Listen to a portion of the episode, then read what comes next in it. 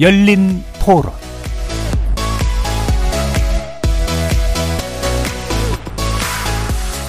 여러분 안녕하십니까? KBS 열린 토론 한상권입니다. KBS 열린 토론 어, 매주 목요일 정치 바깥에서 국회를 바라보는 색다른 시선 정치 토크 국회 외사당으로 여러분을 만나고 있죠. 최근에 대통령실과 국민의힘 한동훈 비대위원장 사이의 갈등 구도가 이목을 모았습니다.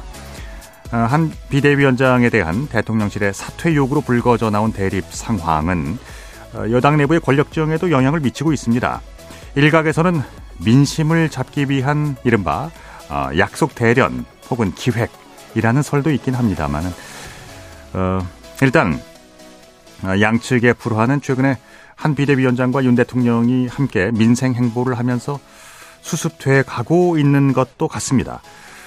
어, 하지만 총선이라는 정치적 이벤트를 앞두고 어, 당내 권력을 둘러싼 힘 겨루기 이건 계속될 가능성이 여전히 존재하고 있죠.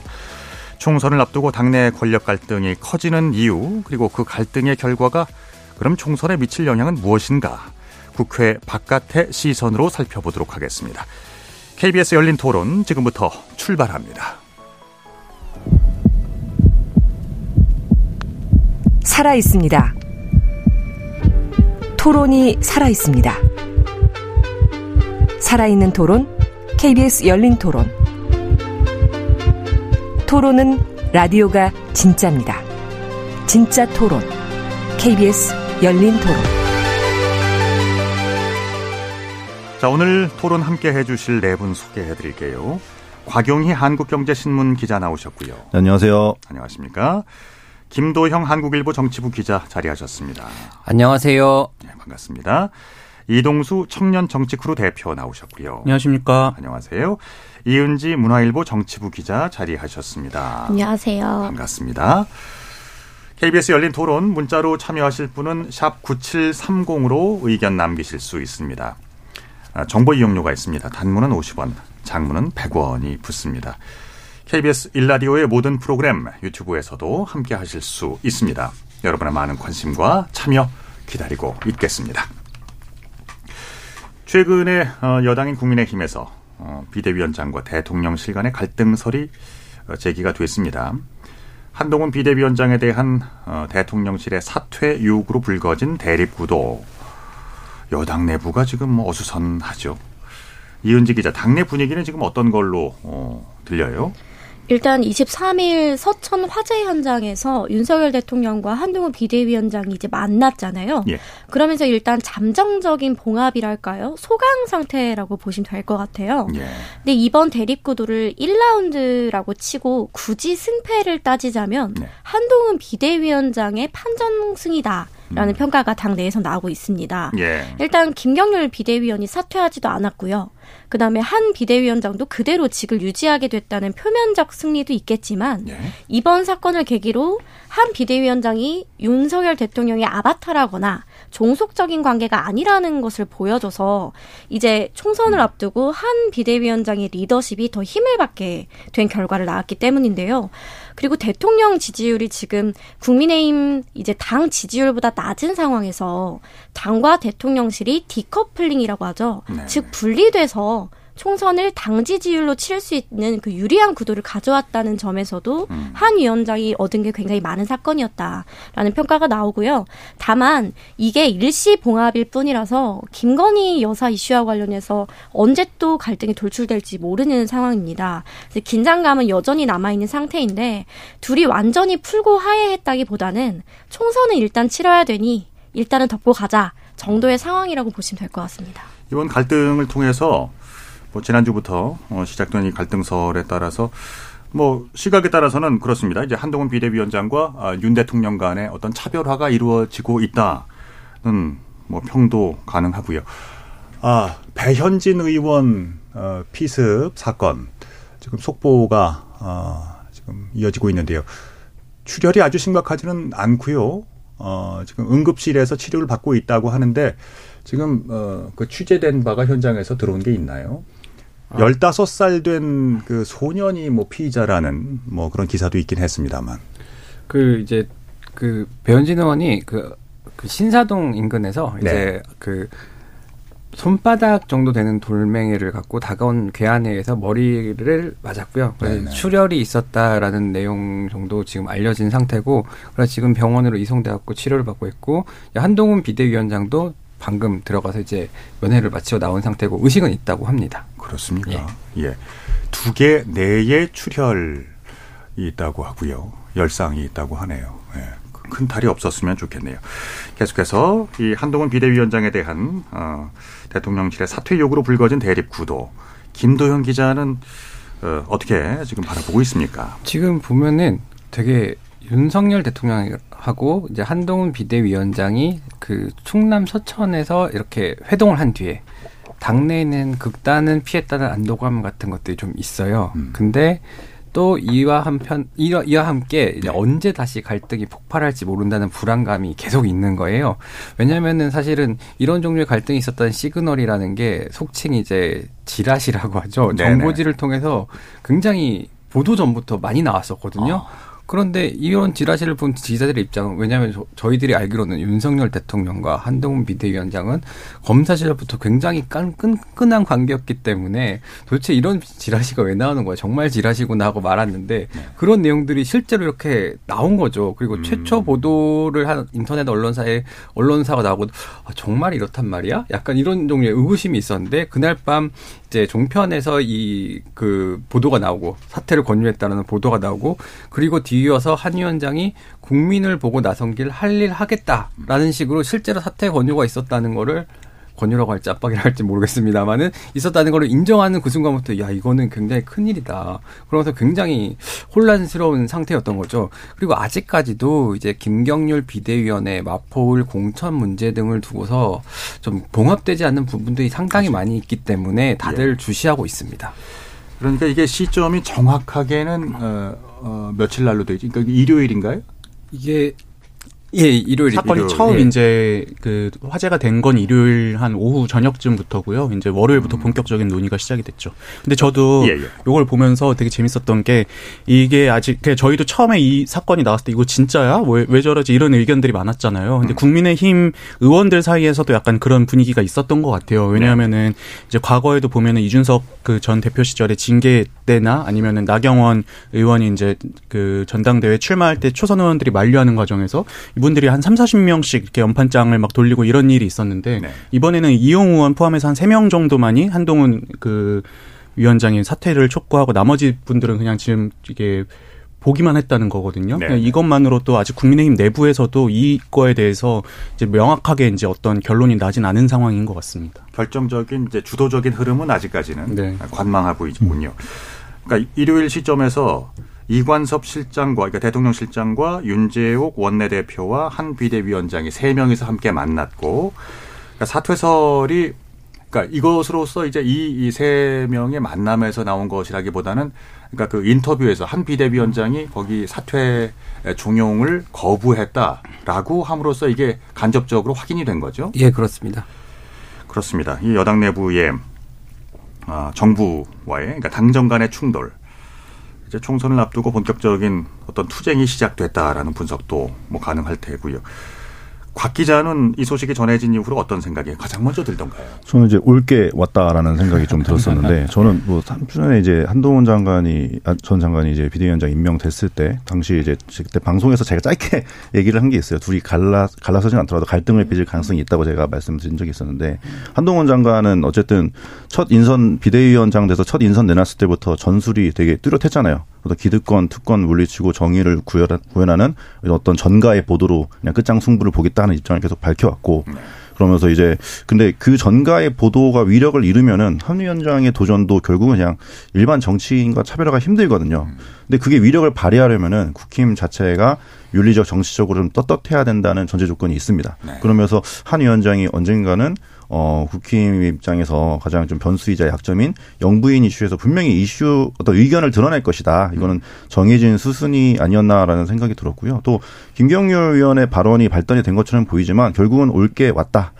여기서 이제 윤 대통령에게도 정치적 승부처가 도달이 된 게 아닌가. 왜냐면은 윤 대통령도 국힘에 큰 빚은 없지만 반대로 큰 자산도 없거든요. 아. 그렇기 때문에 당장 당의 구성원들이 자기 생존이 내걸린 어떤 총선 국면에서 어떤 선택을 할지는 아무도 자신할 수는 없는 상황인 것 같습니다. 그렇군요. 이 대표. 저는 벌써부터 이래도 될까라는 좀 생각이 들었는데요. 왜냐하면은 저는 한동훈이라는 카드는 국민의힘에 있어서 이제 필살기 같은 카드였다고 생각을 해요. 근데 우리가 게임할 때도 보면은 필살기를 아껴두고 아껴뒀다가 결정적인 순간에 써야지 그게 효과가 있는 거지. 처음부터 이 카드를 다 소진해 놓으면 나중에 결정적일 때 이걸 못 써가지고 지는 경우들이 종종 발생을 하잖아요.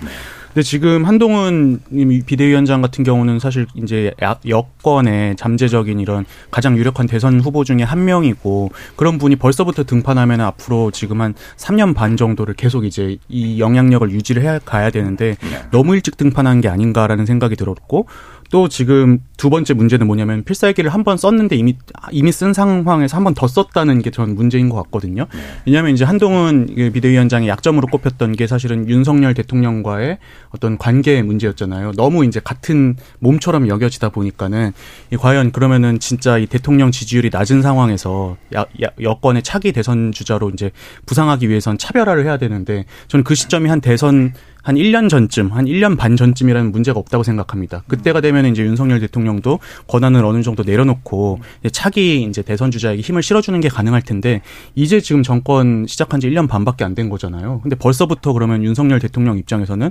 권력을 줬다간 레임덕 시작이고 그러면 이제 여당 의원들이나 정부도 말을 안 들을 텐데 줄 수도 없는 상황에서 한동훈 비대위원장이 여기서 이제 그럼 차별화를 어떻게 할 것인지 저는 이게 되게 좀 앞으로의 관건이 될 것 같습니다. 그렇군요. 그러니까 그 22대 총선에 그만큼 어, 대단한 의미를 부여하고 있다는 얘기 아니겠어요? 그렇습니다. 그 며칠 전에 이제 화제가 낸 어, 서천시장이죠. 충남 서천시장에 대통령과 한 비대위원장이 동행을 하면서 어, 양측의 갈등이 에, 수습되고 있는 것 같습니다만 이준석 대표는 계속 그 어, 약속대련 얘기를 네. 어, 제기 중이네요. 이게 계속 나올 수 있는 이유는 뭐라고 보세요? 이제 한동훈 위원장 취임 이후에 언론 등에서 언론 등에서 이제 윤 대통령과 차별하다가 필요하다라는 지적이 엄청 많이 나왔잖아요. 네. 왜냐하면 정권 심판론 등 여론이 높다 보니까 네. 뭐좀 나쁜 말로 윤 대통령 아바타라는 뭐 이런 이미지도 있었던 거고 그런 그렇게 갔을 때는 총선 패배가 뻔하다 이런 지적이 많이 나왔잖아요. 게다가 한동훈 위원장 취임에 컨벤션 효과가 상당히 있었긴 하지만 여론조사상으로는 국민의힘 지지율이 눈에 띄게 오르지도 않았고 아. 결국 당정 간에 아까 말씀하셨던 디커플링이 필요하다. 이제 탈동조화 현상이 필요하기 때문에 이런데 공감대를 형성하고 윤 대통령과 한 위원장이 디컵 그 갈등을 인위적으로 연출한 거 아니냐라는 음. 이런 게 이제 약속 대련 뭐 기획설 인데 이, 이 얘기는 이준석 개혁식단 대표가 많이 하고 있잖아요. 근데 왜냐하면 이준석 대표로서는 그렇게 몰고 가야 되는 이유가 있는 게 아. 왜냐하면은 이준석 대표는 누구보다도 완연한 선명한 반윤 상징성을 가지고 음. 선거를 치러야 되는 입장인데 네. 한동훈 위원장이 이제 친윤이 아니거나 혹은 뭐 중간윤이나 뭐 이런 식으로 약간 얼, 좀 얼, 어중간하게 걸쳐 있을 경우에는 본인의 입지가 줄어드는 거잖아요. 음. 단적으로 얘기해서 한 대통령이 윤 대통령 아, 아, 한 아, 죄송합니다. 한 위원장이 윤 대통령을 지지하지 않는 국민표까지 흡수하게 되는 격이 되는 거라서 음. 이준석 대표 입장에서는 이런 얘기를 계속할 수밖에 없을 것 같아요. 그럼 이제 그런 시각에서 본다면 네. 어, 이번 그 갈등설은 그러면 뭐 목적 달성을 했다고 보세요? 어느 정도 효과적이었다고 보세요? 어, 어느 정도는 분명한 효과가 있었을 것이고요. 다만 이제 약속 대련은 아닌 것 같습니다. 네. 저도 이제 약속 대련까지는 아니다라고 생각이 되는 게 그 일단 기획서 기획에는 이제 한 두 가지 단계가 있을 수 있다고 생각해요. 완전히 처음부터 끝까지 모든 어떤 정도라든지 내용을 이제 짜고 하는 그런 완전히 이제 합의된 기획이 있을 수 있고 네. 아니면 저희 뭐 친구들이랑 장난칠 때 그런 거 있잖아요. 적당히 서로 암묵적인 합의가 존재하는 선에서 음. 할말 하는 뭐 그 정도의 기획이 있을 수 있는데 저는 이 두 번째 경우가 아닐까. 왜냐하면은 아. 예, 기획이 아니라고 생각하는 이유가 그 대통령실에서 여당도 그렇고 대통령실도 그렇고 지금까지 굉장히 꺼려했던 게 김건희 여사 문제가 계속 언론에 대두되는 보도되는 거를 예전부터 꺼려왔었는데 지금 이 사건 이후로 이 언론의 김건희 여사 문제가 거의 또 다시 중심으로 부상을 한 거잖아요. 네. 근데 기획했다면은 요거를 예상하지 못하지 않았을 텐데 음. 이제 이렇게 됐다는 건 저는 이게 진짜라고 생각은 하지만 다만 진짜 완전히 막 극한의 대립으로 치닫지도 않을 거라고 보는 게 그래도 이 한동훈 비대위원장이나 윤석열 대통령 간에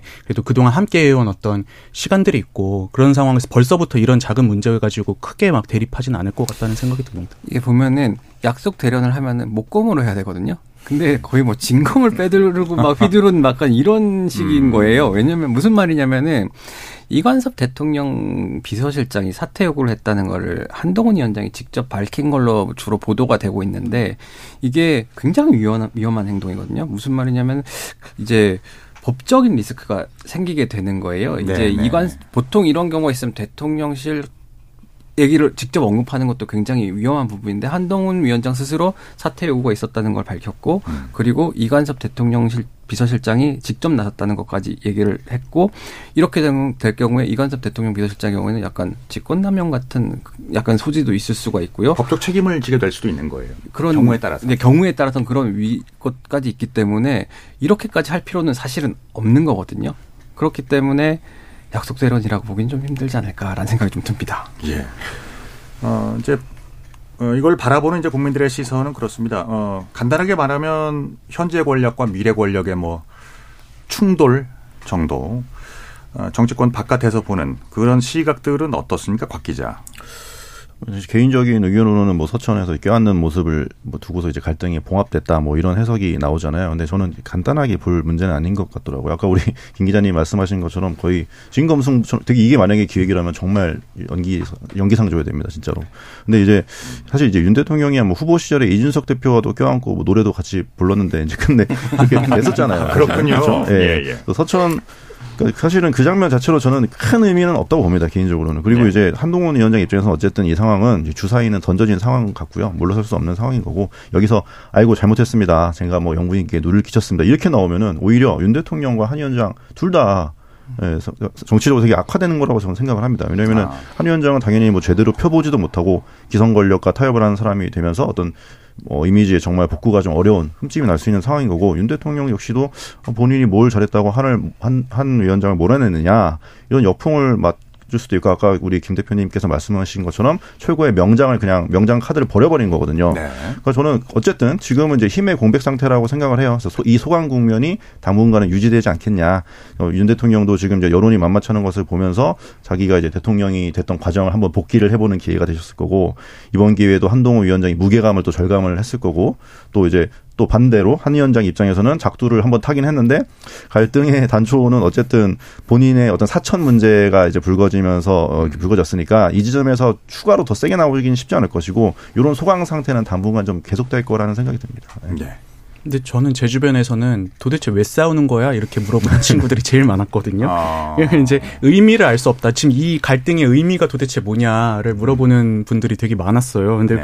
보면 일단 전 명분이 너무 약하다고 생각을 합니다. 예, 과거에 뭐 박근혜 전 대통령이랑 유승민 그 새누리당 원내대표 당시에 싸웠던 것들은 그래도 국민들이 봐도 아 이건 진짜 질 수 없는 싸움이다라는 그런 느낌이 음. 들 정도의 어떤 명분과 이런 게 있었는데 네. 지금은 사실 명분이라고 거론되는 게 일단 그당 당 공정에서 얘기하는 거는 시스템 공천하려는데 김경률 그 비대위원을 밀어줌으로써 마치 전략 공천하는 것 같이 이렇게 어떤 국힘의 어떤 시스템 공천 가치를 무너뜨렸다 요거잖아요. 근데 이게 원인이라고 생각하는 분들은 아마 일반인 분들 중에도 거의 없을 것 같아요. 네. 결국에 이제 김건희 여사 문제에 대해서 한동훈 비대위원장이 조금 이제 이 국민의 어떤 불만 같은 거를 좀 이렇게 이해해야 된다고 말한 게 이제 문제가 됐다는 건데 사실 그 정도 얘기했다고 해서 이런 갈등이 나지는 않을 거라고 저는 생각을 하거든요. 어. 네, 그래서 이 부분에 있어서 좀 많은 분들이 의구심을 갖고 있는 것 같습니다. 네.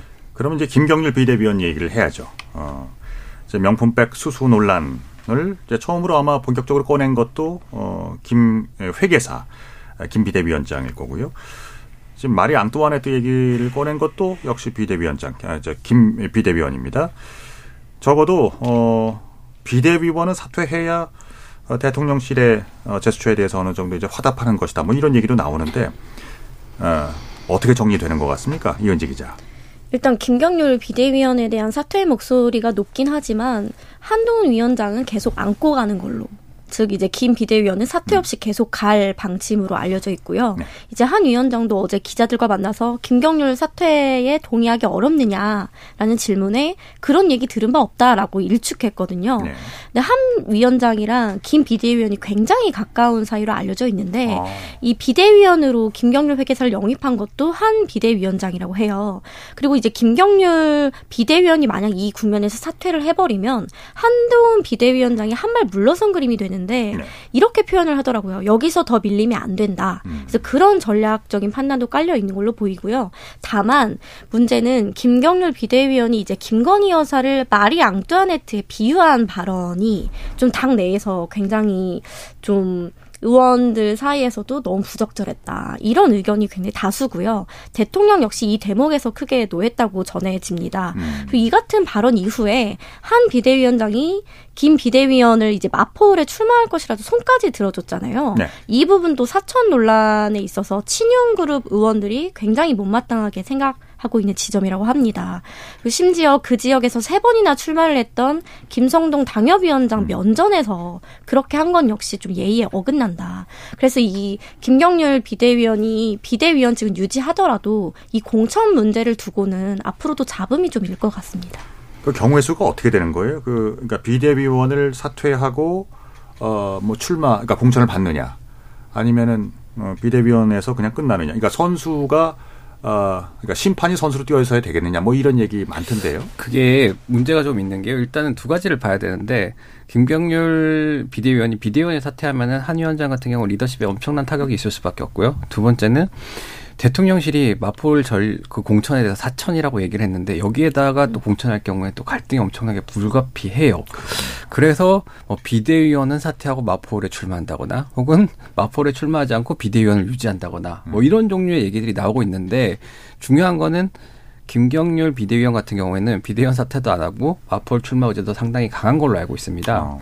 근데 이게 어, 일단 국민의힘에서는 대통령실에서 어쨌든 김 여사 문제가 불거진 만큼 어떤 방식으로 어, 그 메시지가 나올지를 먼저 좀 보고 있어요. 네. 그 서천에서 만난 건 말 그대로 우리가 끝까지 부딪히지는 않겠다. 서천에서 이제 윤 대통령과 한 위원장이 만나는 거는 우리가 극한의 갈등까지 가지 않겠다라는 걸 그 외부에 보여주는 그런 시그널이었다라는 해석이 많고 그렇다면은 그 김경률 여사 문제에 대해서 대통령실이 어떻게 해, 해결을 할 것이냐, 혹은 어떤 입장 표명을 할 것이냐를 지켜본 뒤에 한 위원장도 거기에 맞춰서 뭔가 음. 김경률 비대위원 문제를 조금 해결할 것으로 보이는데요. 사실은 이게 한 위원장 입장에서는 둘 다 받아들이기 힘든 거예요. 왜냐하면은 비대위원 사퇴시킬 경우에는 어, 리더십 상처. 그래서 첫 비대 꾸린 비대위가 일단은 무너지는 거고 어떻게 보면은 정치인 한 한동훈의 첫 자기 사람인 거잖아요. 네, 네. 사퇴시키는 걸 지켜주지 못한 게 되는 거고 마폴 공천 같은 경우에도 그 많은 사람들이 있는 자리에서 어 출마시키겠다라고 얘기를 했는데 그걸 접어버리는 것도 그렇게 되는 거고 결과적으로 이제 미래 권력으로서의 본인의 입지를 다지기 위해서는 그 어느 것도 받아들이기가 상당히 어려운 상태입니다. 근데 저는 이제 예. 그 문제에 있어서 그 비대위원 사퇴는 안 할 거라고 생각을 하고 그 생각은 사실 이제 김도현 기자님께서 하신 것과 저도 같습니다. 그러니까 음. 지금 처음 이제 한동훈 비대위원장이 이제 당의 어떤 권력을 잡고 나서 처음으로 자기 사람을 밀어준 케이스였던 거잖아요. 네. 뭐 근데 이제 이분이 만약에 지금 비대위원을 사퇴하게 될 경우에는 어 한동훈이 틀렸어 이렇게 이제 인정을 해버리는 게 되기 때문에 정치적으로 매우 큰 타격을 받을 수밖에 없고 그래서 저는 비대위원 사퇴는 하지 않을 거라고 보는데요. 꼭 전략 공천까지 할 필요는 없다고 생각을 합니다. 왜냐하면은 음. 어. 지금 이 분위기에서는 경선으로 가 봐도 저는 김경률 비대위원이 매우 유리한 상황이라고 봐요. 왜냐하면 어. 한동훈 비대위원장이 밀어주고 있는 사람이다라는 인식이 이제 당원들에게 이렇게 각인이 됐기 때문에 아마 그런 방식을 취하게 되지 않을까 예상을 해봅니다. 그 문제가 경선이건 전략 공천이건 문제가 뭐냐면은 대통령실에서 그런 자리에서 소개를 했다는 것 자체가 이미 사천이라고 공언을 해버린 상태예요. 그럼 대통령실의 입장에서도 굉장히 면이 상할 수밖에 없는 거거든요. 음. 굉장히 이게 어려운 문제고 네. 그렇습니다. 그렇군요. 그럼 이건 어떻게 생각하세요? 저 곽영희 기자가 만약에 김경률 비대위원이라면 예, 어떤 결정을 내릴 것 같아요? 사, 그 비대위원 사태는 사실 기술, 적인 문제로 좀 보이고요. 아까 우리 두 분이 너무 잘 설명해 주셨는데 어쨌든 지금 김경률 위원 입장에서는 아니 어, 비대위원 입장에서는 좌불안석이죠. 왜냐면은 이제 벌써 우리 이준석 대표가 얘기를 했잖아요. 뭐 네. 괴롭히기가 시작될 것이다. 김경률 위원을 두고 줄다리기를 할 것이다. 실제로 네. 시작이 됐고 또 얼마 전에 김경일 의원이 그 도, 어, 도이치모터스 주가 조작에 대해서 별 문제 없다는 의견을 밝혔더니 뭐 벌써 권력에 굴복했냐 이런 공격이 이루어지고 있습니다. 실제로 지금 현재로서는 김경률 의원이 한 위원장의 약한 연기열고리인 거는 맞는 것 같아요. 음. 하지만 개인적으로 한 위원장은 김경률 비대위원을 어떤 식으로든지 지킬 수밖에 없다라고 보여지고 사실은 이제 어, 내쳤다가 아까 두 분이 말씀하신 것처럼 한 위원장이 이제 오히려 권력과 타협했다는 이미지를 덮어쓰게 되면서 이렇게 더 커진 상황이고 또 김경률 어, 위원이 걸어온 길 자체가 한동훈 위원장의 어떤 그 정치적인 행보와 되게 가치를 같이 하거든요. 그렇기 때문에 어떤 한 위원장이 좀 약간 오버해서 얘기하면은 한 위원장이 추구하는 정치의 상징이 이 순간은 좀 되신 것 같아요. 음. 그렇기 때문에 아까 우리 김 기자님께서 말씀하신 것처럼 뭐 윤 대통령에 대한 예우 차원에서 뭐 김대 김 비대위원이 비대위원 사퇴하되 총선 출마한다 뭐 이런 의견도 나오고 있는데 이거는 제 개인적으로 한 의원 한 위원장이 좀 거부를 한 것 같고 어쨌든 김 비대위원이 경선이나 뭐 총선에서 살아남는 건 변론으로 하고 당분간 한, 한 위원장과 같은 배를 탔고 앞으로는 앞으로는 모르겠지만 그 위에서 살아남는 건뭐 개별 전투니까 어 당분간은 무조건 데려간다 같이 간다 저는 이렇게 보여집니다. 자 그럼 용산 대통령실과 한동훈 비대위원장과의 갈등설 뭐 결과적으로 그러니까 어떤 결과를 낳았다고들 보세요 이 대표? 저는 이번 사건 통해서 좀 제가 봤던 장면들 중에 되게 재미있었던 게 뭐냐면은 제가 이제 보수 쪽에 여러 이제 보수 쪽이든 진보 쪽이든 우리가 민심을 체크를 할 때 이제 참고하는 어떤 영역들이 있잖아요. 저는 이제 핵심 보수층의 생각이 어떤가를 보려면 보수 매체들의 홈페이지 댓글창을 많이 보거든요. 실제로 거기는 보수 매체의 홈페이지는 저같 이제 음. 뭐 일반인 분들이 막 가입해가지고 막 댓글까지 쓰진 않잖아요. 네. 거긴 진짜 핵심 보수 지지층들이 이제 남겨서 댓글을 많이 남기세요. 아. 근데 거기 댓글들을 보니까는 저는 아 이제 보수의 어떤 대주주가 바뀌었구나. 왜냐면은 그 여론이 보니까는 그 한동훈 비대위원장에게 굉장히 우호적인 여론이 많았고요. 어. 보면 내용들이 다 뭐 한동훈 없으면 안 된다. 이번 선거 국힘 지니까는 한동훈 지켜야 된다. 뭐 김건희 여사 사과해야 된다라는 뭐 이런 댓글들도 많이 종종 볼 수 있었고, 예. 저는 이것들이 굉장히 상징하는 바가 크다고 생각을 했습니다. 그래서 아 이제는 이제 보수의 어떤 세대 교체라고 해야 되나요? 권력 교체가 이제 거의 뭐 이루어지고 있는 순간이구나 이걸 좀 느낄 수 있었던 게 재밌었습니다. 네, 이현지 기자. 저는 여의도 역학구도에서 조금 살펴봤는데 이번 일을 계기로 그 한동훈 위원장 같은 경우는 당내 자신의 입지를 좀 다지게 되는 계기가 됐다. 음. 이번 이 그 한 위원장이 대통령에게 반기를 드는 과정에서 일부 의원들이 물밑으로 굉장히 한 위원장을 지지했다고 해요. 기자들이 좀 전화를 돌려봐도 아 네. 이번 일로 한 위원장을 다시 봤다. 어. 나도 만약 의원총회가 열렸다면 가서 나도 들이받으려고 했다. 이렇게 말하는 의원들도 있고요. 예. 그래서 어떻게 보면 사실 한 위원장은 여의도 내 자신의 세력이 없는 상황이었는데 이 일을 계기로 현역 의원 일부를 자신의 세력으로 확보하게 됐다고 볼 수 있고요. 음. 그간 당 내에서도 이제 대통령실에서 당 대표나 비대위원장을 이렇게 내리꽂거나 이렇게 대통령실에 의해서 당이 좌지우지 되는 것에 대한 불만이 굉장히 큰 상황이었는데 네. 현역 의원들도 못한 걸 한 비대위원장이 해준 거잖아요. 네. 그래서 당내 우군들을 얻게 됐고 본인의 좀 독자적인 기반도 당내 계기가 계기가 됐다라고 보여지고요. 반면 이제 윤석열 대통령 같은 경우는 비대위원장직을 내려놓으라고 이관섭 비서실장을 통해서 당에 전달을 했는데도 받아들여지지 않았잖아요. 네. 즉 이제 당이 반기를 든 상황이 정말 공공연하게 온 국민에게 알려진 상황이에요. 음. 그래서 총선을 좀 치르기도 전에 권력이 대통령실에서 당으로 넘어갔다고 보여지고요. 예. 김건희 여사 특검 문제나 그 명품 가방 관련한 사과 음. 문제가 해결되지 않는 이상은 이제 대통령실의 당에 대한 그립은 점점 힘이 빠질 수밖에 없다. 그런 결과로 보시면 될 것 같습니다. 그러면 지금 한동훈계 내지 뭐 친한계가 이미 태동하고 있다는 거예요? 네, 그 실제로 그 의원들 내에서 특히 음. 수도권 같은 경우는 중도층의 마음을 많이 사로잡아야 하잖아요. 그래서 네. 약간 보수 지지층보다는 중도층의 소구를 많이 해야 하는 수도권 의원들 사이에서는 한동훈 위원장에 대한 지지세가 굉장히 커지고 있는 상황입니다. 지금 어 그러니까 그 권력의 추가 아, 지금 한 위원장 쪽으로 가고 있나요? 네. 네. 제가 느끼기에도 현재로서는 한 위원장 쪽으로 가고 있는데요. 아. 일단은 선거를 치러하는 의원들은 명분이 한 위원장한테 있다고 보는 분들이 많아요. 왜냐하면은 음. 김건희 여사 그 리스크 몰카이긴 하지만 이 거에 대해서 어떻게든 풀고 가야겠다는 생각이 굉장히 강한 상태고 제가 최근에 한 예비 후보한테 들은 얘기인데 아침에 출근 인사를 하는데 유권자분이 그 가방을 주면 찍어준다. 이제 디올백을 주면 찍어주겠다 이런 식으로 아. 얘기를 했다고 해요. 아, 그래서 네네네. 이제 출근 인사를 한 입장에는 완전 멘붕이 오는 거예요. 그런 식의 위기 의식이 굉장히 올라와 있어요. 그리고 실제로 이제 윤 대통령 수행실장을 했던 이용 의원이 어, 김 여사에 대해 사과할 필요가 없다고 단톡방에 올렸는데 여기에 공개적으로 동조한 의원은 어, 두 명 의원이 불과했고요. 그 이후에 이제 한동훈 위원장에 대해서 윤 대통령이 지지 철회를 했다라는 기사를 올렸는데 거기에 대해서는 동조하는 의원이 없었다고 합니다. 그러니까 아까 말씀하셨던 예전에 나경원 전 의원 전당대회 출마하지 말라고 할 때는 48명이었고요. 그다음에 그 김 김 기현 예, 김기현 전, 전 대표 이제 물러나서는 안 된다라고 이렇게 앞장섰던 의원 같은 경우 18명 정도 되거든요. 음. 그 친윤 초선 의원들이 이제 힘이 확 빠지는 모양이 음. 되는 겁니다. 그렇지만 지금까지 어쨌든 윤석열 대통령이 뭔가 본격적으로 대단한 액션을 취하지는 않았잖아요. 어쨌든 임기가 3년이 넘게 남았고 진짜로 예. 파워 게임을 하게 되면 결과적으로 대통령이 이길 수밖에 없는 게임이란 시각, 시각도 있는데 그럴 경우에는 총선에서 완전 공멸을 해야 되는 거기 때문에 음. 그 시기가 총선 이후가 될 것이냐 아니면 총선 이전이 될 것이냐 뭐 그런 거에 대한 그 관측도 있습니다. 지금 네. 이런 예 말씀하시죠. 네 그리고 선거를 앞두고 걸, 어디로 권력이 쏠리느냐를 볼 수 있는 가장 좋은 지표가 네.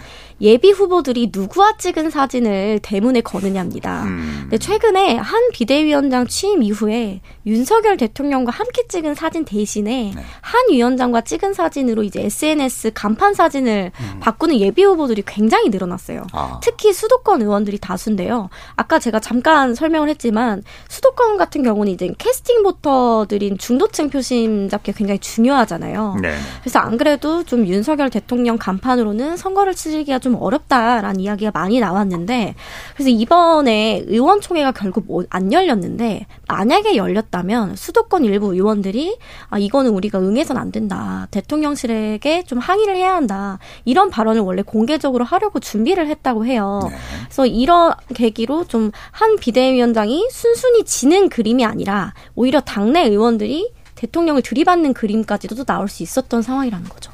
묘한 기류의 변화 느껴지네요. 그런데 아, 이런 그 이번 대통령실과 한 비대위원장 간의 대립을 보면 묘한 그 기시감이 들지 않아요? 그 아까도 잠깐 저 말씀하셨잖아요. 배신의 정치. 음. 이제 박근혜 전 대통령과 유승민 전 어, 당시 원내대표였나요? 예. 그때의 일이 이제 어, 소환됩니다. 얼마나 지금 비슷한 상황이고 어 그때의 상황과 다른 점과 닮은 점 뭐가 있다고 보세요? 이 대표. 저는 근데 그 박근혜 대통령과 유승민 원내대표 간의 갈등이 100이었다면은 이번 갈등은 5도 안 된다고 생각하거든요. 아. 왜냐면은 그때는 상황 자체가 일단 너무 이제 첨예하게 대립을 했었고 그 명분도 사실은 이게 아 이게 진짜 큰 싸움 나겠구나 싶긴 했어요. 왜냐면은 그때 이제 처음 표면 위로 갈등이 불거져 나오기 시작을 한 게 2015년 4월에 이제 유승민 당시 새누리당 원내대표가 국회에서 교섭단체 대표 연설을 했습니다. 근데 그 내용이 이제 뭐 세월호 가족들 우리가 이제 품어야 된다. 증세 없는 복 복지는 허구다. 이런 발언을 해서 야당에서는 이제 되게 박수를 치고 찬사를 보냈는데 이제 이 문제 가지고 이제 청와대가 굉장히 불편했었거든요. 네. 그러고 나서 이제 본격적으로 사건이 불거진 게 그 다음 달이죠. 5월 말에 이제 새누리당과 야당이었던 새정치민주연합이 국회법과 관련한 협상을 합니다. 그 핵심적인 내용이 뭐냐면은 이제 우리가 이제 법이 있고 그 아래 시행령이 있잖아요. 그럼 시행령이라는 게 원래는 이 법의 어떤 세부적인 실행 계획이나 이런 것들을 보완하는 역할을 해야 되는데 근데 보면은 법이 이제 그 정부 입장에서는 법이 이제 뭔가 정부가 추진하고 싶은 사업을 막고 있을 때 보통 시행령 통해서 이제 우회해가지고 하기도 하잖아요. 그래서 이제 그 당시에 그 유승민 원내대표가 이제 야당과 합의를 해서 이제 공무원 연금 개혁에 찬성해 주는 대신에 우리가 국회법 그 요구하는 거 들어주겠다 해가지고 합의를 받습니다. 그래서 이제 그 법의 어떤 가치에 위배될 경우에 다시 이제 요구를 할 수 있는 시행령에 대해서 수정하라고 요구를 할 수 있는 이 내용을 이제 합의를 해줬는데 그게 이제 박근혜 대통령의 심기를 굉장히 건드렸던 거죠. 네. 그래서 이제 그 시절에 이제 막 뭐 배신의 정치다 이런 발언도 나오고 결국에 유승민 원내대표가 사퇴하는 일이 있었는데 근데 그건 보면은 당시에는 이 권력의 어떤 핵심 체계를 건드리는 일이었던 거잖아요. 그리고 음. 어떻게 보면 권력의 그 세월호라는 그 당시 권력의 어떤 영린을 건드렸던 건데 지금은 이거에 비하면은 사실 뭐가 있었나 싶거든요. 저는 예, 공천 뭐 사천 논란 이거는 전 진짜 표면적인 명분이고 네. 김건희 여사에 대해서도 그렇게 한동훈 비대위원장이 강하게 비판하지 않았던 것 같아요. 그래서 저는 그 시절이 백이었으면 이번은 오도 안 된다 이렇게 보고 있습니다. 정권의 기조 자체를 건드린 거예요 네. 그때는 박 기자. 저는 뭐 이렇게 배신이라는 단어를 뭐 어떻게 규정하느냐에 따라서 크기가 다를 수 있는데 물론 갈등 자체는 이동수 대표님 께서 말씀하신 것처럼 뭐 이번이 훨씬 적죠. 근데 이제 인간적인 어떤 배신감을 생각을 하면은 윤 대통령도 이번에 만만치 않으셨을 까 생각을 하는 게 왜냐면 이제 우리나라에서 가장 끈끈한 조직의 선후배 관계였고 정말 동고동락하던 사람이 그런 발언을 유도를 했다라는 것 유도는 아니지만 어떤 그런 발언을 했다는 것 자체가 상당히 좀 배신감을 느꼈을 것 같습니다. 근데 이제 박근혜 대통령은 오히려 배신의 정치를 통해서 이제 동정표를 얻든지 뭐 이런 식으로 여러 가지로 혜택, 정치적인 혜택을 보셨는지 모르겠는데 사실은 윤 대통령은 이거를 배신으로 치부하는 이미지를 가져가는 거는 상당히 위험한 상황이라고 생각을 하거든요. 왜냐면은 음. 본인 스스로 검사 출신으로 사람에게 중상하지 않겠다 이런 이미지로 여기까지 승부를 봐왔는데 여기서 이제 그 그게 이제 윤 대통령의 어떤 유니크함이었잖아요. 근데 한동훈 위원장의 발걸음에서도 어떤 살아있는 권력에 충성하지 않겠다 이런 윤 대통령의 전 행보가 약간 투영이 되기도 합니다. 기시감도 있고 네. 그렇기 때문에 윤 대통령이 어, 한, 대, 한 장관한테 배신감을 만약에 강조를 한다면은 그건 오히려 다른 사람들 입장에서는 아니 뭐 자기는 안, 안, 그렇게 해놓고서는 왜 어, 한동훈 위원장님한테는 그렇게 요구를 하냐, 이게 내노란불처럼 비춰질 수 있기 때문에 그런 배신의 어떤 아이콘은 안 가져갈 것 같습니다. 이미지는. 예. 지금 시주, 그러니까 지금 시점을 기준으로 어, 총선에서 어떤 작용을 할 것 같아요? 총선에선 저는 나쁘지 않은 상황이라고 봅니다. 저는 왜냐하면은 아까 우리 이 기자님께서 말씀하신 것처럼 일단 한동훈 위원장 뒤에 아른거리던 윤 대통령을 지웠어요. 예, 한동훈 위원장 뒤에서 그 그래도 여전히 계속 남아 계셨는데 이번 갈등으로 충분히 당정 분리까지는 아니겠지만 어쨌든 네. 다른 주체다 이렇게 얘기를 하신 거죠. 예. 네. 김도영 기자는요. 아, 총선에서요. 네. 그 총선에서 아직까지 너무 많이 남아가지고 더 무슨 일들이 있을지 모르겠어요. 저는 그렇죠. 예단을 못 하겠습니다. 근데 예. 다만 국민의힘 입장에서는 나쁘진 않다. 음. 왜냐면은 그 수수 문제라든가 이런 것들을 좀 꺼냈고 조기에 정리하고 가는 게 좋거든요. 네. 근데 어쨌든 해야 된다라는 인식 자체가 대통령실에 전달이 됐기 때문에 그런 부분에서는 국민의힘으로서는 나쁘지 않은 상황인 것 같습니다. 저도 예 말씀하시죠. 저도 이제 두 가지 이유에서 국민의힘에 나쁘지 않게 됐다라고 생각을 하는 게 일단 첫 번째가 박근혜 대, 그 대통령이 예전에 이준석 그 비대위원 시절에 그런 얘기 했다는 거 아니에요. 일면 내주지 말라고 신문 일면을 네. 이제 이슈를 항상 선점해야 된다 이런 의미로 이제 신문 일면 내주면 안 된다 이랬는데 보면은 이, 이 전후로 해서 완전히 지금 국민의힘이 이제 이슈를 완전히 가져간 상태고 음. 두 번째로는 민주당 입장에서도 전선이 굉장히 복잡해졌습니다. 예전에는 아, 한동훈, 윤석열 다 검찰 선후배 출신이고 세트 아니야 이렇게 이제 공격을 할 수가 있었는데 예. 지금은 지금 한동훈 비대위원장이 약간 이제 다른 결을 타기 시작하면서 이제 그 둘을 동시에 이제 비판하기가 어려워진 뭐 이런 상황이 됐죠. 동의하십니까? 저도 최근에 들었던 말 중에 조금 재밌었던 게 실제 이 두 사람과의 갈등이 촉발된 거는 정말 약속 대련이 아닌데 음. 앞으로는 약속 음. 대련이 될 것이라는 거예요. 아, 재밌네요. 네, 실제로 그 당시에 그맨 음. 처음에 촉발된 건 진검을 들고 정말 일촉즉발의 상황이었지만 예. 이게 현재 굉장히 유리한 방향으로 흘러갔잖아요. 예. 그래서 앞으로 뭐 윤 대통령과 뭐 한 위원장 혹은 당과 어 대통령실의 뭐 갈등이나 이런 것들이 나올 때는 좀 더 기술적이고 좀 더 전략적으로 음. 이제 정말 약속 대련이 될 것이다라는 말을 하던데 굉장히 공감 가는 포인트였습니다. 저는 좀 안타까운 게 그래도 유승민 전 원내대표 시절에는 정책 논쟁이었잖아요. 예를 들면은 국회법 개정 같은 경우에도 이제 그 법의 재량을 넘어서는 시행령을 대통령이 하는 게 맞느냐 이런 논쟁이 이루어지는 거잖아요. 근데 지금은 사실은 몰카라는 문제가 크게 불거졌고 그걸 수수했느냐 이걸 어떻게 하느냐 여기에 대해서 사과를 하느냐 마느냐 이런 걸로 집권 여당의 그 권력 쟁투라고 해야 될까요? 이런 것들이 조금 이뤄지고 있으니까 굉장히 사회에는 도움이 안 되는 소모적인 논쟁이다라는 생각이 듭니다. 자, 아, 민주당 얘기도 해야 되는데 예, 민주당 내부에 지금 그 친명과 어, 비명 혹은 반명 과의 갈등은 지금 어떻습니까? 왜냐하면은 지금 비명 분들 목소리 내던 분들이 다 탈당하신 상태라 가지고 거의 정리가 된 것 같습니다. 네, 큰 갈등은 사실 안 보여. 이낙연 전 대표 그리고 뭐 이제 원칙과 상식 세 분이 나와 계시고 그리고 아직 그 전략 공천 지역을 선정하는 작업 중인데 비명 중진 의원들 같은 경우에도 이렇게 뭐 컷오프 되거나 뭐 이런 경우들이 아직까지는 보이지가 않기 때문에 거의 뭐 크게 잡으면 나오지는 않는 상황 같습니다. 저는 근데 앞으로 이제 민주당 공천 좀 재밌어질 것 같은 게 뭐냐면은 음. 지금 이제 나, 나가신 분들은 나, 나갈 분들은 나가셨으니까 남은 분들은 지금 다들 친명을 호소하고 있는 거잖아요. 네. 본인들은 네. 이제 친명이다 얘기를 하고 있는데 또 진짜 원래 이재명 그 대표가 성남시장이나 경기도지사 시절부터 같이 했던 분들은 지금 원외에 계신 분들이 되게 많단 말이죠. 근데 지금 지난 선거에서 민주당이 의석을 너무 많이 먹어가지고 이 원래부터 내가 친명이다 한 분들, 그러니까 이재명 대표의 측근 분들이 비집고 들어갈 틈이 없는 거예요. 그래서 지금까지는 전 친명 대 비명 간의 갈등이었지만 아. 앞으로는 친명 대 친명의 또 갈등이 벌어지지 않을까 예, 그렇게 예상을 합니다. 일단 본격적인 흐름의 변화는 탈락자가 나오기 시작할 때부터겠죠. 음.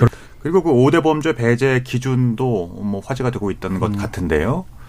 어, 예를 들면 어, 15년 전까지의 음주 음. 뭐및 뭐 성범죄 뭐뭐 뭐 이런 이제 얘기들이죠. 그 지금 새롭게 달라지고 있는 것들 좀 있습니까? 아니면 저 화제가 되고 있는 사안들이 좀 있나요? 어, 일단 지금 비명 측면 간의 갈등에서 가장 좀 큰 건 하위 20% 문제일 것 같아요. 음. 이제 음. 현역 의원 평가를 하는데 하위 20%에 들게 되면 굉장히 큰 페널티를 얻게 돼서 아. 사실상 공천에서 이제 떨, 탈락할 가능성이 높거든요. 예. 실제 비명계 의원들 중에서는 만약에 하위 20% 이제 윤곽이 드러나서 본인이 들어가게 되면 미래대 연합이라든지 이낙연 전 대표 신당이라든지 좀 탈당까지도 고 고민해 봐야 할 것 같다. 음. 이런 고민들을 좀 실제 하고 있습니다. 그렇군요. 이게 에, 2월 내지 뭐 3월까지도 갈 수 있습니까? 3월 초 3월 늦으면 중순까지도 갈 수 있습니다. 그렇군요. 지금 시각이 8시 1분 지나고 있습니다. 열린 토론 1부에서는 총선을 앞두고 제기된 대통령실과 한동훈 국민의힘 비대위원장 간의 갈등설, 여당과 정치권과 국민들, 유권자들에게는 이게 어떻게 읽히고 있는가 이야기를 나누어 봤습니다. 자, 토론이 진행되는 동안에 여러분께서 보내주신 청취자 의견 들어보겠습니다. 정의진 문자 캐스터 전해주시죠. 네, 지금까지 청취자 여러분이 보내주신 문자들 소개합니다. 나무구님, 총선을 앞두고 정치권에서 민생은 없고 정치쇼만 남은 느낌이에요. 2798님, 이번 일은 총선을 앞두고 국민의힘과 대통령과의 관계에 있어서 변화가 느껴졌습니다. 그동안 당정일체를 한 목소리로 외쳤지만 다른 목소리가 나올 수 있다는 것을 보여준 사건이었고 한동훈 비대위원장의 총선 지휘에도 힘이 더욱 실릴 수 있을 것 같습니다. 겨울왕국님, 대통령과 여당 비대위원장의 갈등이 이렇게까지 중요한 문제인가요? 여야 협치와 민생은 어디에 있는 건가요? 권력 다툼보다 중요한 건 언제나 국민들의 삶이어야 합니다 해주셨고요. 3010님, 한동훈 위원장은 총선 승패와는 관계없이 논란이 된 이상 총선 끝나면 자맹해야 할 것 같습니다. 5684님. 현 정부로서는 총선의 결과가 중요하겠죠. 하지만 총선은 국민을 위해 일할 일꾼을 뽑는 선거입니다. 총선 승리를 위해 중요한 건 미래 권력을 주는 것이 아니라 진정성 있는 개혁과 공천이 우선이 돼야 할 것입니다. 7904님, 이번 갈등 상황이 총선에 그렇게 유리하게 작용할까요? 기획설이든 진짜 갈등이든 국민의 힘으로선 당내 문제가 외부로 노출된 이상 총선에선 유리할 게 없는 것 같습니다. 3758님. 배신의 정치를 떠나 잘잘못에 대해 쓴소리를 할 수 있는 옳은 정치인들이 많이 나왔으면 좋겠습니다. 또 겸허히 쓴소리를 듣고 수긍할 수 있는 대인배 정치인도 있어야 하고요. 네, KBS 열린 토론. 이 시간은 영상으로도 생중계하고 있습니다. 유튜브에 들어가셔서 KBS 일라디오 또는 KBS 열린 토론을 검색하시면 지금 바로 토론하는 모습 보실 수 있습니다. 방송을 듣고 계신 여러분이 시민 농객입니다. 계속해서 청취자 여러분들의 날카로운 시선과 의견 보내주세요. 지금까지 문자캐스터 정의진이었습니다. 상대 얘기 중에서도 맞는 얘기가 있잖아요. 그러면 어, 예, 거기까지 동감이 이루어졌으니까 그럼 또 요 다음 가시죠. 무슨 정반합, 정반합 이렇게 가야 되거든요. 이기고 지는 걸 떠나서 좋은 결론을 도출해 내셨으면 좋겠어요. 선 넘지 않는 그런 토론. 별로 의미는 없을 것 같아도 그래도 그런 자리가 자꾸 있어야 뭐가 변화가 있을 것 같아요. 그렇게 하다가 보면 뭐라도 뭐 하나 얻어 걸리는 게 있겠지요. 시민 농객 여러분을 기다립니다. 평일 저녁 7시 20분 KBS 열린 토론. KBS 열린 토론 정치 바깥의 시선으로 국회를 바라보는 국회 외사당 김도형 한국일보 기자, 이동수 청년 정치크루 대표, 이은지 문화일보 기자, 곽용희 한국경제신문 기자 네 분과 함께하고 있습니다. 열린 토론 2부에서는 총선을 앞두고 벌어지고 있는 당내 권력 투쟁의 양상과 아, 총선에 미치는 영향 주로 얘기를 한번 해보죠. 어, 여당 내부의 권력 지형은 뭐 당정 관계가 거의 핵심 요소 중의 하나겠죠. 그러니까 실질적인 그러니까 여러분들은 어떻게 생각하세요? 총선의 대통령의 지지도, 인기 이런 것들이 미치는 영향은 어느 정도라고 보십니까? 저는 굉장히 크다고 보입니다. 왜냐하면 대통령을 대통령제 국가에 대통령을 빼놓고 정치를 얘기할 수가 없잖아요. 음. 근데 시기에 따라서 이게 도움을 받을 것이냐 아니면 심판을 받을 것이냐 이 차이가 있을 것 같은데 예. 를 들면 18대 총선 같이 이명박 대통령 취임 이후에 바로 치러졌던 그 대선 직후에 바로 열린 총선 같은 경우에는 거의 뭐그 보수 정당이 뭐 거의 200석 가까이 하지 않았습니까? 뭐 자유선진당 다 포함해가지고 예. 그런 식으로 엄청 크고 반면에 이제 대통령 지지율 한 임기를 한 2년차, 3년차 넘어갈 때 같은 경우에는 뭐 아무래도 피로도도 많이 쌓이고 음. 실정에 대한 야당 공격도 이제 설득력을 얻기 시작할 시점이고 그렇기 때문에 대개 총선이 굉장히 치르기가 어려운 상황인 것 같고요. 뭐 예를 들면은 19대 총선 같은 경우는 당시 이제 박근혜 그 여당 내 야당이었던 박근혜 비대위원장 해갖고 이제 그 디커플링에 성공해갖고 이제 승리를 거두긴 했지만 네. 어쨌든 굉장히 대통령의 영향력 막강하다고 생각됩니다. 그렇죠. 네, 이 대표님. 네, 저도 김도영 기자님이랑 같은 의견이고요. 총선에서 대통령이 미치는 영향이 전 절반 이상이라고 생각을 합니다. 우리가 흔히 이제 대선은 전망적 투표를 하고 총선은 회고적 투표를 한다고 많이 이제 얘기를 하잖아요. 아. 네, 대선은 진짜 이 사람이 우리나라를 이제 잘 이렇게 이끌어 나갈 사람인지 뭐 이런 것들 비전이나 이런 것들을 본다면은 총선 같은 경우는 이제 대선 대통령의 임기 중간쯤에 치러지는 경우가 많다 보니까는 아 우리 대통령 너무 못하는데 이래가지고 이제 뽑는 게 많다는 거죠. 근데 저는 그 이유가 일단 대선 같은 경우는 후보가 일단 단순하고 예, 뭐몇 명 안 되잖아요 주요 후보들이 그리고 이제 뉴스도 워낙 많이 나오고 또 국민분들 자체가 또 기본적으로 대선을 더 재밌어 하시는 것 같아요. 대선 투표율이나 뭐 이런 것들을 보면은 그러다 보니까 이제 아무래도 총선 같은 경우에는 그냥 우리 후보 우리 지역에 나오는 후보들을 꼼꼼히 살펴보시는 경우들도 많겠지만 또 그, 어, 그게 아니더라도 많은 분들이 또 보면은 그냥 대통령이 잘하고 있는지 아닌지 뭐 아니면 그냥 당이 잘하고 있는지 아닌지 이런 걸 보고 투표를 많이 하시는 것 같거든요. 그런 점에서 저는 이번 총선도 이제 윤석열 대통령의 지지율이 어떻게 변할 것인가가 또 관전 포인트 중 하나라고 생각을 합니다. 정비례한다고 보시는군요, 곽 기자.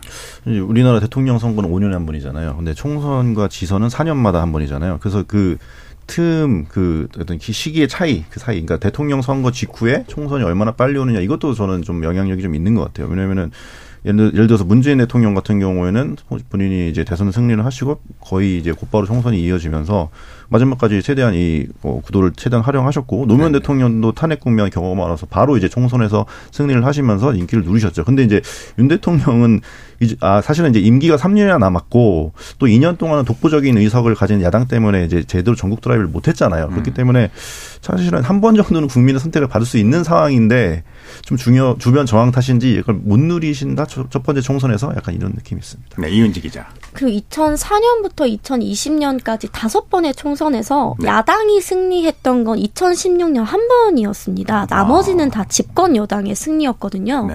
2016년에도 많이들 기억하시겠지만 여당의 압승이 예상됐다가 이른바 이제 옥새 파동으로 음. 역풍을 맞은 것이지 예. 대부분 대통령 재임 기간 중에 총선은 여당의 힘을 실어줄 정도로 이제 대통령의 힘이 굉장히 강한데요.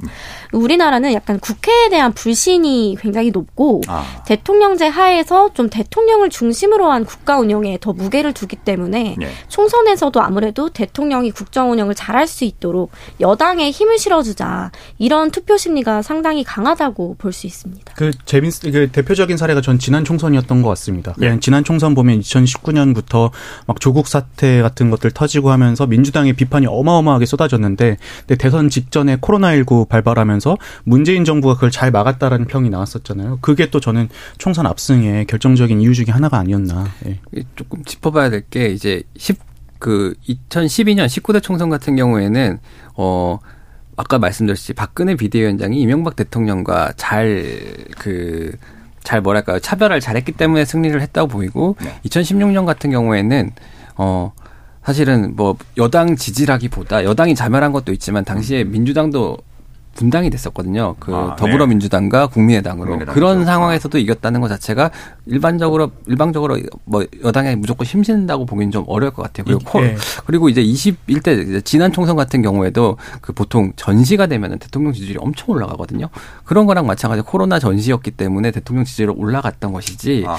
약간 그렇게 단순히 대통령에게 힘을 실어주는 경향이 을 일반화하기 조금 어렵다고 이, 보입니다. 이게 그리고 총선마다 되게 희한하게도 총선마다의 스토리들이 엄청나요. 그러니까 2004년 같은 경우에는 총선 직전에 한나라당이 노무현 대통령 탄핵함으로써 그 탄핵 역풍이 어마어마하게 불어서 국민들이 이제 열린우리당을 지지를 했었고 2008년 같은 경우는 사실 2007년 대선 때 이명박 대통령이 압도적으로 승리한 이후에 직후에 치러진 선거였다 보니까는 또 그때도 이제 한나라당이나 범보수 세력에 유리할 수밖에 없는 그런 환경이긴 했었죠. 네. 네. 네. 어, 공식적으로는 실질적으로는 뭐 제가 지금부터 얘기를 하겠지만은요. 그 공식적으로는 대통령이 에, 당의 공천이나 이제 당무에 개입하는 것은 어, 사실상 이제 에, 어떤 형사처벌의 어, 어떤 빌미가 될 수도 있습니다. 근데 이제 과거를 보면은 이제 어, 김대중 대통령 까지는 대통령이 이제 여당의 총재를 겸직해왔던 역사가 있었잖아요. 아마 그것의 연장선상으로 생각할 수 있을 것 같은데 우리나라에서 이런 그 당정 분리의 원칙이 엄격하게 지켜지고 있다고 생각하시는 분 계십니까? 아, 이동수 대표. 저는 근데 당정 분리로 형사처벌이 됐으면은 이제 임기 초에 윤석열 대통령이 권성동 원내대표한테 내부 총질하는 당 대표 이런 메시지 보내셔가지고 음. 화제가 된 논란이 된 적이 있었잖아요. 네네. 그때라든지 아니면 또 태영호 의원이 이종복 정무수석한테 이제 한일 관계 옹호 안 한다고 한 소리 들었다 이런 게 녹취가 음. 이제 나왔을 때 그때 네. 이미 뭐 이런 처벌이 됐을 거라고 생각하거든요. 근데 뭐 그런 일 없었잖아요. 그래서 저는 어, 어느 정도는 좀 우리가 그걸 이해할 필요는 있다고 생각을 합니다. 그냥 당정이 완전히 뭐 평, 이렇게 수평 적일 수 없고 이런 뭐 권력 관계나 이런 건 이해할 수밖에 없다고 보는데 다만 이제 뭐 노골적으로 비례대표 명단을 보낸다든지 뭐 누구를 꽂으라고 막 당을 압박한다든지 이런 게 있다면 나중에는 이제 처벌의 어떤 소지가 될 수도 있겠죠. 네. 윤지 기자. 이제 당정 분리 원칙은 사실 지켜지지도 않고 또 지켜질 수도 없는 관계라는 생각이 드는, 데요 네. 당이 당연히 독립돼서 공천을 해야 하는 게 맞지만 이제 대통령제 하에서 우리나라는 대통령과 여당이 운명 공동체예요. 그렇기 때문에 개입까지는 아니어도 상위 정도는 해왔던 게 관례고요. 예. 이제 다만 이제 박근혜 전 대통령이 이 당무 개입으로 유죄 판결을 받았기 때문에 음. 그 최근에 어, 일반 국민들도 어, 이렇게 하는 것이 설사 관리여도 안 된다라는 문제 의식들은 다 갖고 있잖아요. 그래서 이, 앞으로는 당정 관계가 뭐 대통령실이 당으로부터 관련 뭐 내용을 보고받거나 상의를 할 수는 있겠지만 이렇게 지시를 한다든지 개입을 하는 것은 맞지 않을 것 같습니다. 네.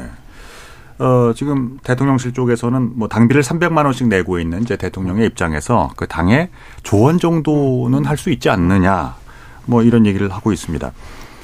지금 야권을 중심으로 해서는 어, 어떤 이제 윤 대통령에 대해서 당무 개입 뭐 이런 이제 포인트로 해서 공격에 이제 나서고 있는 건데 김도윤 기자는 어떻게 바라보십니까? 그 이제 윤 대통령이 사퇴를 요구를 했다라고 이제 다들 이렇게 얘기하고 있지만 그 사실 그 맥락을 저희가 정확하게 파악한 직접 듣지 못했기 때문에 할 수는 없는 노릇이잖아요. 네. 오간 얘기가 정확히 어떤지 모르니까 쉽게 말하기는 어렵겠지만은 대, 지금 알려진 것처럼 대통령실에서 당 대표의 위치인 비대위원장에게 물러나라라고 한 게 사실이라면은 당무 개입이라고 볼 여지는 있다고 보입니다. 네. 다만 이게 그 법적 처벌은 상당히 어렵다는 게 중론인 게 음. 왜냐면은 당무 개입이라고 처벌할 수 있는 게 아니라 아니거든요. 예를 들면 박근혜 전 대통령 같은 경우에는 공천에 개입했다는 혐의로 유죄를 받았어요. 그게 공직선거법 86조에 공무원의 선거운동 기획 참여 금지라는 조항이 있고 또 여론조사 금지라는 조항인데 이거를 어겼기 때문에 처벌을 받은 거거든요. 네. 당무에 개입했기 때문에 처벌 이렇게 할 수는 없는 거예요. 그리고 또 국가공무원법상 공무원의 정치활동 금지 규정은 대통령이나 대통령 대통령실에는 또 적용이 되지가 않습니다. 네. 그리고 이제 이외에 적용할 조항이 마땅치도 않아요. 음. 근데 보면은 이제 뭐냐면은 정치적 부담이 굉장히 큰 거죠. 사실은 어, 대통령이 당대표한테 물러나라고 얘기한 것 자체가에 대한 정, 그, 그, 여론이 굉장히 안 좋은 상태인 거잖아요. 네.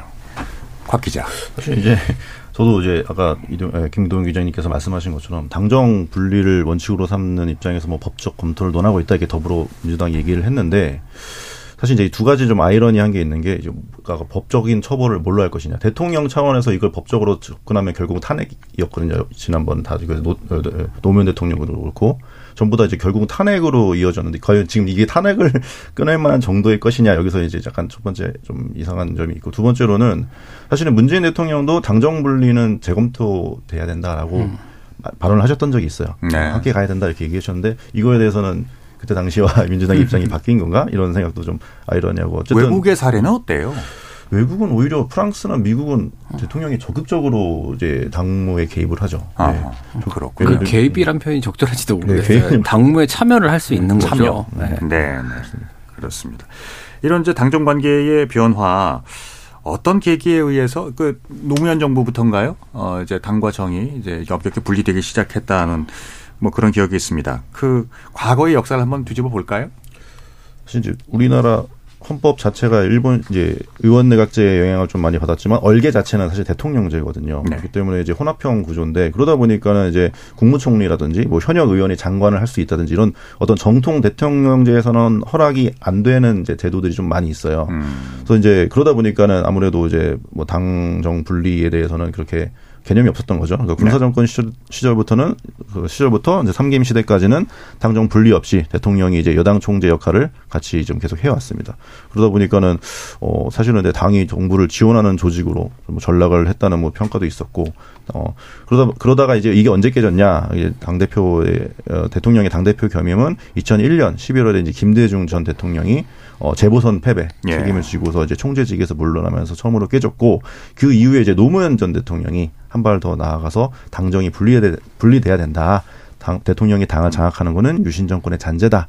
당선자 시절에 그냥 그, 때부터 뭐라고 하셨냐면은 당정 분리는 당직 임명권과 공정 공천권을 확실하게 배제하는 것이다라고까지 말씀하셨어요. 근데 정작 임기 말에는 본인도 아 사실상 당정 분리는 불가능하다라고 또 토로를 하셨죠. 네. 아. 그 다음에 이제 문재인 대통령도 당선 직전에 이제 2017년 1월에 아, 참여정부가 잘못한 부분 중에 하나가 당정 분리다라고 이제 지목을 하셨습니다. 그래서 사실 이제 대통령제 채택 국가라 하더라도 당무 개입은 사실은 뭐 나는 적절지 적절한지 모르겠지만 사실은 이제 분리가 그렇게 쉽지는 않은 것 같습니다. 그 제가 이제 예. 저희가 보통 그렇게 생각하잖아요. 과거에는 삼김 시대에는 당 총재 대통령이 당 총재도 이제 겸임을 하면서 음. 당에 이제 강력한 영향력을 행사했다 이렇게 알고만 있는데 그래서 어느 정도였나 한번 찾아봤어요.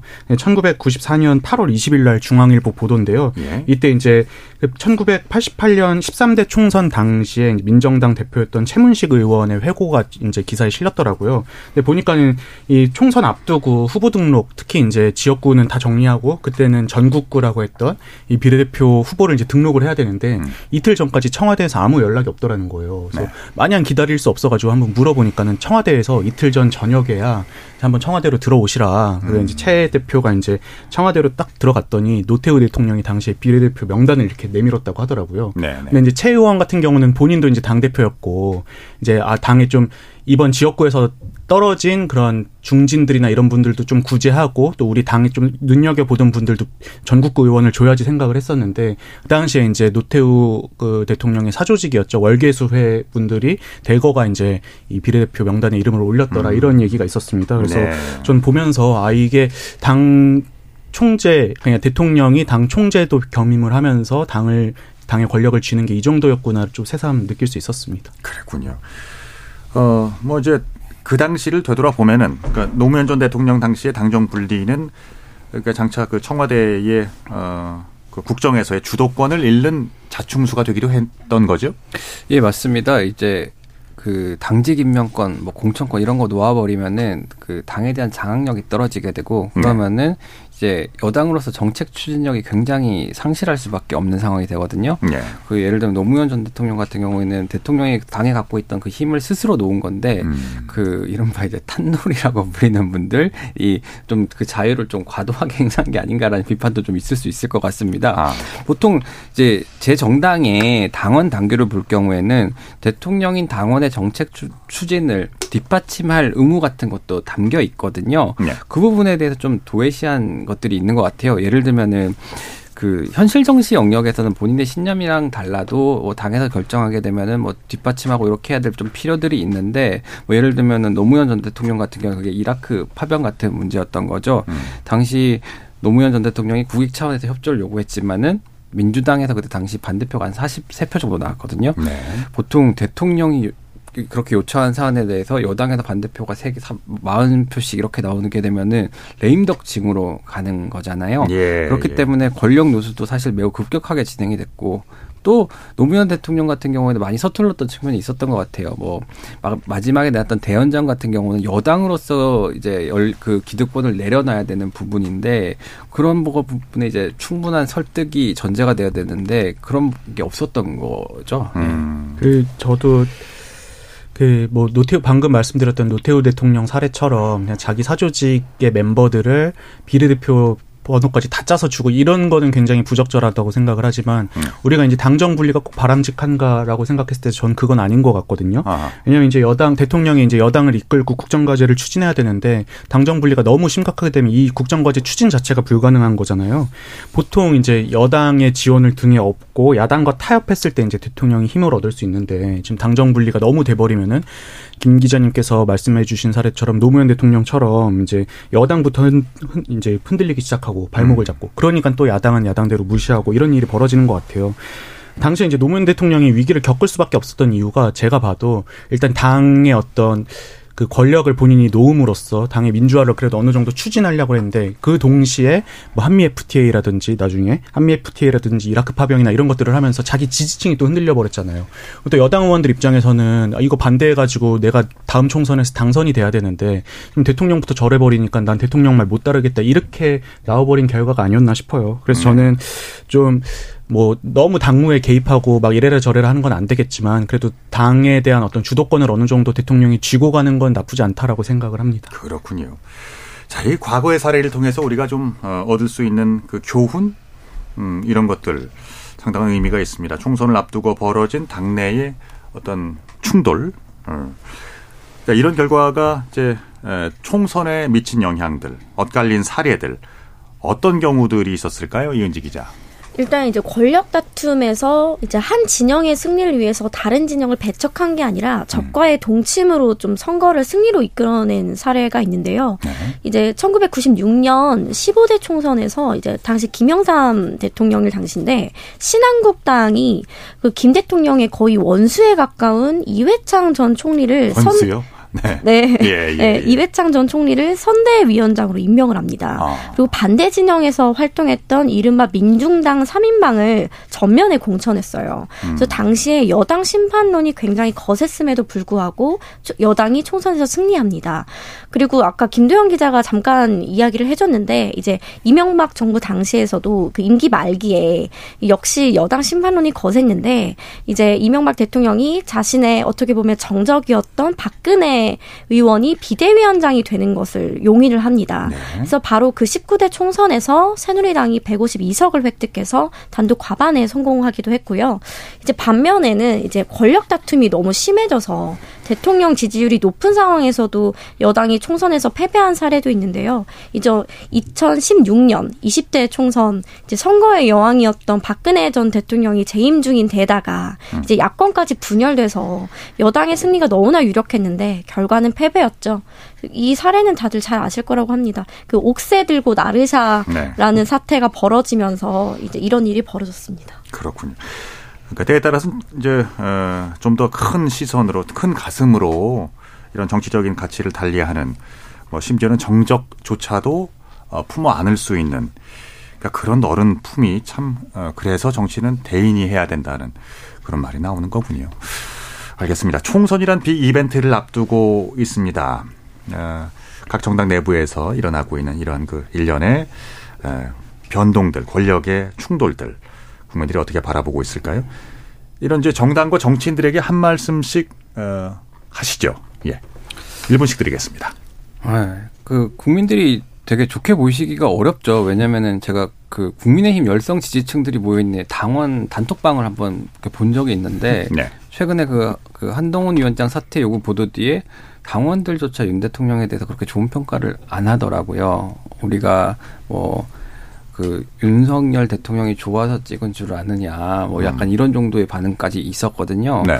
그 이거 보면은 이제 그런 권력 투쟁이라는 것 자체에 대해서 국민들이 굉장히 염증을 많이 느낀다고 볼만한 여지가 있는 거고. 예. 네.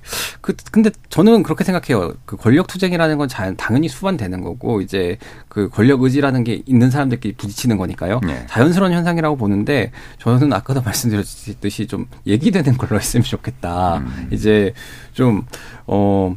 뭐 증세 없는 복지는 허구다 아니면은 그렇지 않다 뭐 이런 종류의 생산적 논의가 일어나면은 그 사회에서도 그걸 갖고 좀 이슈가 붙는 거잖아요. 그렇게 되면서 아 이런 해법도 있다, 이런 해법도 일어났다 그런 저마다 다양한 의견을 개진할 수가 있는데 그러니까 저는 개인적으로는 너무 하찮은 걸로 좀 싸우지 말고 해야 될 건 하고 네. 안 해야 될 건 안 하고 자기 어젠다를 좀 세우고 그걸로 제대로 권력 투쟁을 했으면 좋겠다라는 생각입니다. 네, 테이블을 쿵 하고 내려쳤습니다. 우리 곽 기자 한 말씀 해 주세요. 요즘에 약간 드라마 대사를 보는 좀 재미가 들려가지고 이제 스토브 리그라는 드라마에서 야구팀 코치끼리 이렇게 분열이 일어나거든요. 그러니까 단장이 이런 유명한 대사를 하더라고요.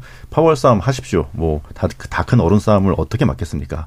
근데 성적으로 하세요. 예, 선수 때는 좀 하셨다면서요 이러더라고요. 근데 정치인들도 아까 우리 김 기자님께서 말씀하신 것처럼 정책 갖고 싸우세요. 예, 더 좋은 정치를 위해서 하시면 되지.